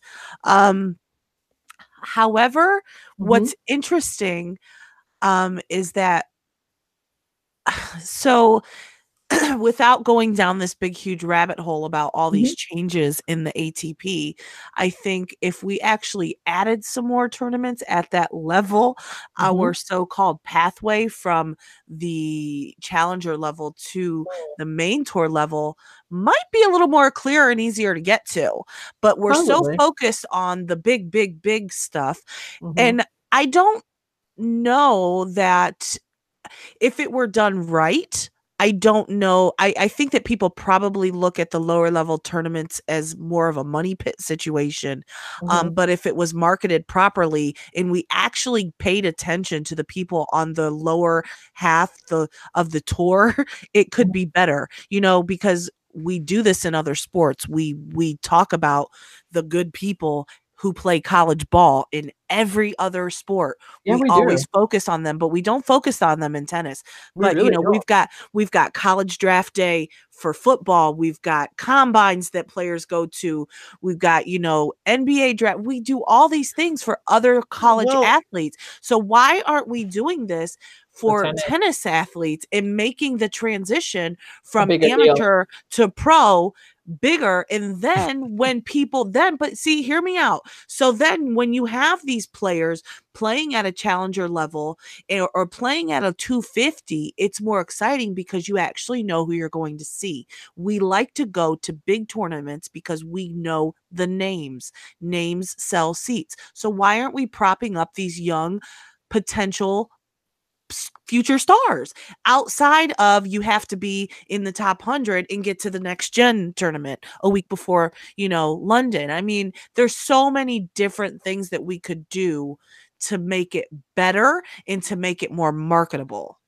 It doesn't have to be shit. Well, there are two things I want to say, and I mentioned one earlier, but as you were saying here, I do think that we have to, marketing, I think, is key. Also, tennis is a very niche sport, and it's not as big even on the pro level as a basketball, etc. We have to understand that basketball and those type of sports, because we may follow lower level basketball, but we don't really care about lower level hockey, right? Nobody follows lower level basketball either. They don't. We follow because there are leagues underneath the NBA. There are like the D leagues in hockey as well, where they pull players to almost like the college from. What I'm talking about is oh, how I don't I this way I think I get it's what okay. you think. I mean, I but there is you. A so Since like in the, there's the NBA, and then there's another level, and then there's college. Yeah, minor leagues in the middle. Nobody's paying attention to the minor leagues. People are paying more attention to the college level people jumping up to the NBA. The ones that play in the minor leagues are the players who, yeah, they were good in college or whatever, but then they go play in a league somewhere in Europe. And they do well, and they make a nice life for themselves, but they're not playing in the NBA. And it's almost kind of like they go away and you don't hear about them anymore. That's not, I don't think that's what we need. That's not what I'm saying. Well, okay. I just want to say that you mentioned the real point I wanted to get at was that you mentioned the Miami, the Cincinnati, the Indian Wells, and US Open. But when we've been to these tournaments collectively, what we have noticed is that, one, there's a ton of money in there, and a ton of money is being mismanaged specifically, and they're not making it fan-friendly. It just seemed like it's more elite and aloof to the common fan. So even if they do have these big tournaments here, they're not necessarily they might still lose out. Maybe this is why in the lower level they can't draw people in, because people who can afford to go to tennis, these smaller tournaments, can't really care because they haven't. They don't get, you know, they're not drawn in. At well, the that's what I'm level. Saying. Let's make it a bigger deal, right? So they should probably spend money to push things around. Also, I mentioned this to you, like, we really, I think safety might be a thing too, because people might not want to be coming to America and playing these tournaments when people getting shot every and anywhere. There isn't a safe place to be where gun violence hasn't touched people. And I just think that's something we need to be considering that you just went to a Challenger event recently, and you said how open it was, and things just seem haphazard. And the players speak about this, that even on the Challenger circuit, you know, like, things are not that, you know, great. But maybe even at the 250 level in America, they're just the same sort of irreverence is given.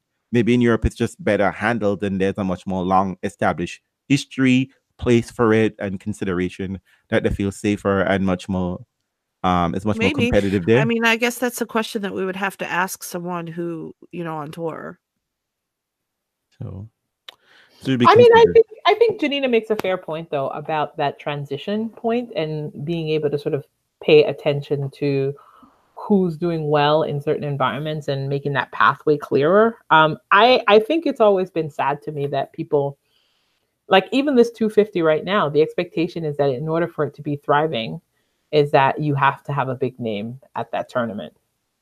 And for a long time, especially on the ATP side, there really were only a very few big names that could really generate enough money to get a tournament into the red, right? Or into the black, right? And so right. I think you set yourself up when you really only have a few names that you think you can leverage to create success in a tournament.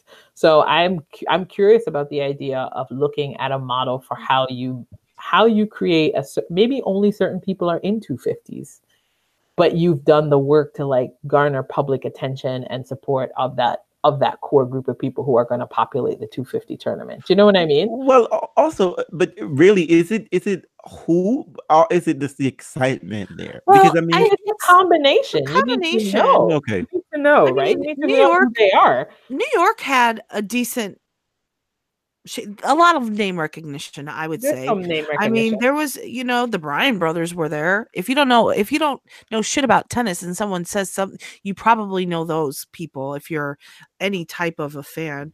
But I mean, there was a lot of people there, I think. I don't know. I don't pay attention to the Benny 250. You know. So I wonder if this was if this was a new location, not necessarily the last tournament, but I wonder, you know, do they put more effort into getting people there when it's new? I don't know. I have no idea. But, like, Delray Beach is happening this week. There are quite a few names. Big Nick Kyrgios is playing there. And it's also, and it also depends, right? I feel like a lot of these things depend on location and timing and how things are connected, right? You've got something like this in New York in the winter. Delray Beach is in the dead of is fantastic in Florida. Right. It's connected to a club. Yeah, there's a whole tennis community and culture there. Not to say that there isn't one in Long Island, but not in the dead of winter. No, you know? and so it's not easy to get to. I mean, it's not. Yeah. And so I think those all of those things need to go. It all matters. And the other thing too is traditionally who people think about when they think about tennis tournament is they think about people who play tennis.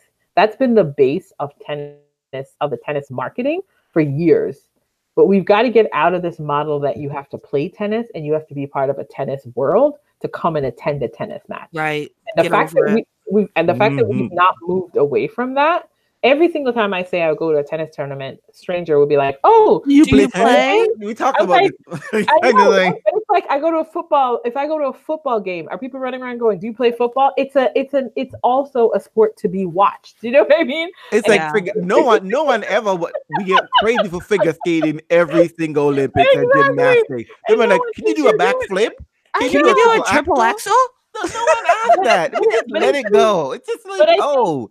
I think it tells you a lot about sort of the groundwork that is involved in tennis. Is the assumption that having a New York Open in Long Island is not going to help that vibe. It's not going to change that vibe. And I also think you might have to, similar to the way we approach World Tour finals, it's like you may have a tournament for several years, and then the market, you feel like you've sort of gone as far and as deep as you can with the market that exists there. And then you might have to move a tournament somewhere else. I feel like there's some cities in the US that might be dying for a tennis tournament, like someplace like a Chicago or something like that. And so we don't necessarily think in terms of like, well, maybe we just move from market to market. And also it seems to me that we're quicker to move a tournament that's not doing well in terms of like stand, people in the stand from here, as opposed to Asia, where we think that we're building something. Like it'll be empty in the stands, but there's this perception of, well, we're building. I was about to ask that question, right? We're building, right? Right. Over here, I wonder if tennis does an actual, because I don't know if this is true, right? But I wish someone can help me and in the outer tennis web. Do tournaments actually actively court an audience? That they actually go out and seek people, not just by selling tickets, but just like, we're trying to get any long-range campaign that you have to engage with, I think. All right. And I mean, I'm just going to say this because it's Black History Month and it's Black people reach out to the people of color community. They will bring excitement. But wait a minute, what sport does that? But I mean, hey, honestly, you know what? They don't have to because it's who plays it. There's a natural link, right? Yeah. There's a natural link. We know that know. But you know what? They actually do. I mean, they actually do because we know about it. And yeah, you want to go see LeBron James play and you want to go see, the names get you there. But feel they like do. Sports. I mean, like, no, they do stuff. They have. When you say they do, what do you mean? They advertise it? They advertise it, but they go, all right, along with your ticket, you get dollar hot dogs. Along with your ticket, you get dollar beer night. Along with your ticket, you get free t-shirts. I mean, they do that in every sport. You ain't getting shit for free at tennis. Nothing. I wish it's crazy because tennis got tons of shit going on. Because you go to a tennis tournament, they might have USTA night and they'll give you a cup of fruit. Right. You've got military day, and they're going to give you $3 off that $500 ticket. I mean, they don't do that stuff. That's really changed. I mean, it's interesting because the USTA stuff has really changed. I think I remarked on that in the piece that I wrote about how, as a USTA member, you used to get discounts for the U.S. Open tickets, and now, I mean, once they took that away, I just eliminated my membership. What's the point? Well, because you're thinking to yourself, don't you want Katrina Adams' newsletter? No, but the funny thing about it is, again, this is the nature of the way they manage that program and that whole USTA piece. The assumption is that you're a player. It's so silly to me that you wouldn't have someone come on board as just a member supporting tennis, the growth of a thing they like. Right. So if I'm not going to play in a league, there's no reason for me to join the USTA, right? And if you take away one of the benefits, which was ticket discounts, then there's absolutely no reason for me to do it. So you have to begin to think about what is the purpose of the USTA beyond creating an environment for people to play tennis. It could also be a space for you to create a love and appreciation of tennis as a sport. Yeah, let's treat our fans nice. Or something like that. But I mean, it's very different. But I'm here to help. I do think that we're impatient with a tennis tournament in certain spaces in terms of bodies in seats. And so, you know, you start to look around at a tournament and you're like, there's not enough people here. You start looking and you're like, the clock's ticking on how long this city's going to have this. But you know what? A lot of that is because, the money's not well spent to begin with. And if you can't fill them seats, then you don't recoup your costs from putting on the damn tournament. Right. Now, at a lower level event, I don't know how much they're putting into it to begin with, but that's not a conversation for right now and one that we've had in the past. But you have to be able to fill them seats. You have to, because if you don't have asses in the seats, you don't have anybody buying concessions and drinks. But then why are other countries allowed to absorb that loss then? Well, we also know that it costs more to attend tennis here in the States than it does in other places. I think I might not be right, but I think in America, I think we had this discussion some time ago, but in America, sports is not federally funded. Mm-hmm. It's all through private equity. Exactly. That's my. And that's part of the problem, right? Even on the Olympic level. Yeah, it should be something that. Even on the Olympic level. So there isn't like state fund money. So that's part of it. So people just. So when a tournament or anything exists, dollars and cents matter. And it's going to be upfrontly. And people have budget. Yep. And they want to see where money is being spent and how it's being spent. Yeah. However, I do think that I do wonder that, they should be, so you don't get a sense of like, I do know in France, like all tennis coach are people part of a club. Mm-hmm. The club have some tickets that's being given out. So every year at the French Open, there's a bunch of children from all over France who are at the US at the French Open for free, and enjoying themselves. And they're ball kids. So it's spreading the enthusiasm. But look at how the French attend their local tournaments. Right. Throughout the week, you'll have some tournament in some tiny little French town, and it's still full. You can't ask for the same thing in the U.S. No, you cannot. Cleveland definitely had that issue at the Challenger, right? Yeah. No, I mean, Janina, Friday made a complete difference as opposed to Thursday and Wednesday. Yeah, and you had a whole bunch of kids home from school, and I was just like, bring these children there. It's a disconnect. It's a real disconnect. But see, this is what happens when you place tennis wholly within a capitalist model and a framing. You end up with a tournament being shuttered because, hey, there are not enough bodies here. But then and no one is thinking about the intrinsic good of it, right? It's just like, can I see the money? Profit over people. Show me the money. As said by Sisyphus, show me the money. Show me the money. Okay. That's right. That's a good place to end. It is a good place to end. Let's also end on the positive note, which was the Monfils win. Wakanda forever. And he Wakanda saluted all the way around the court to all the people. I'm loving that. You know what was great about it? Because I can always find a place to shade Novak. I was like, this is not giving the love. This is what he wants to do because he's feeling it. And it's a personal affirmation. It ain't about you. It's beyond personal though. It's a personal one, but it also is shared. So we now understand. We understand it too. You giving me the love has no connection to anything else but you. Listen, when I see you're not doing anything lovely. If the U.S. Open wants to do a Wakanda Gail Monfils forever, Mirage. What is it called? What's the word? Because they had that big mural. They had the big. Remember, you took a picture of it in front of it. Remember, Andreen? I'll never forgive you for that. No. We have. Listen, Janina? we can put Monfils there with his arms crossed. I'm fine. Janina, we've established that whenever tennis try to draw people, don't come out right. Leave that. Take pictures. Photograph. Okay, All right, fine. I mean, it's fine. We just want to celebrate Monfils' really good week. It doesn't mean that we're expecting him to turn up next. We can do the exact same thing. Mm-mm. We've all been Monfils' fans for a long time, so let's just respect what. And we know how to savor the win. We know how to savor one win. Take it for a long time. This will take us till next year, bitches. I'm telling you. I mean, as a Venus fan, We hold on to 2000. We hold, that is our talisman. She just has more wins to offer you, so let's just call that. That is true, yeah. But I mean, yeah, it's been a while. It's been a long while. Anyway, it was a fun Saturday morning to get up and see a good win. It was good. It was good to have tennis on my TV. And kids playing well. So let's not forget, yeah, Nishikori is still around. You know what I mean? He's slugging it out to Tokyo 2020. My dream final between Monfils and Nishikori, but I know. Because that would have been fire. But you know what? A win over Stan is as powerful as I'm telling you, the right Swiss to win over. I mean, true. It's just tragic. Anyway, it's been lovely, y'all. I feel like we've caught it. We caught everybody up on all the and we covered our agenda. And you know, looking for the comment section, you know, and people don't think we're hating on Osaka, which is.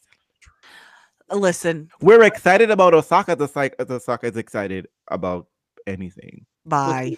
At a good level. So you're a mess. So yeah, we are gonna be back soon. Yeah, when? You know, when we're back, we all know. We'll have a quick one next week from maybe Acapulco. Yeah, because somebody's gonna be in Acapulco. Yeah, I forgot about that. we follow the tournament wherever it goes. The ladies are now in Dubai, and then Federer will be back in Dubai the following week. So we'll most likely have a. Are you sure they're not happening at the same argument? I'm almost sure the tournament. No. Remember, they go in sequence. They don't have it at the same time. Yes, Cordell. Or real. Bye. Hey, she just blew up your spot. You're gonna have to delete that. I don't even know how to do that anymore. Ciao. Ciao. Anyway, thank you, people, and happy Black History Month. Let's hope that there's no more drama. That's good. We never do over in June and July, shit, folks. And Wakanda forever. I mean, Wakanda forever. What Black Panther for Best Picture for Oscar? Our Oscar is done. Oh God! I stopped doing that with The Color Purple, so we're done. Oh wow, girl. She went way back. She went way back. Hot damn! All right, we know she holds on to a grudge though. She holds on. Listen, my bond is long. I'm like that. All right, y'all. Bye. Have a good night.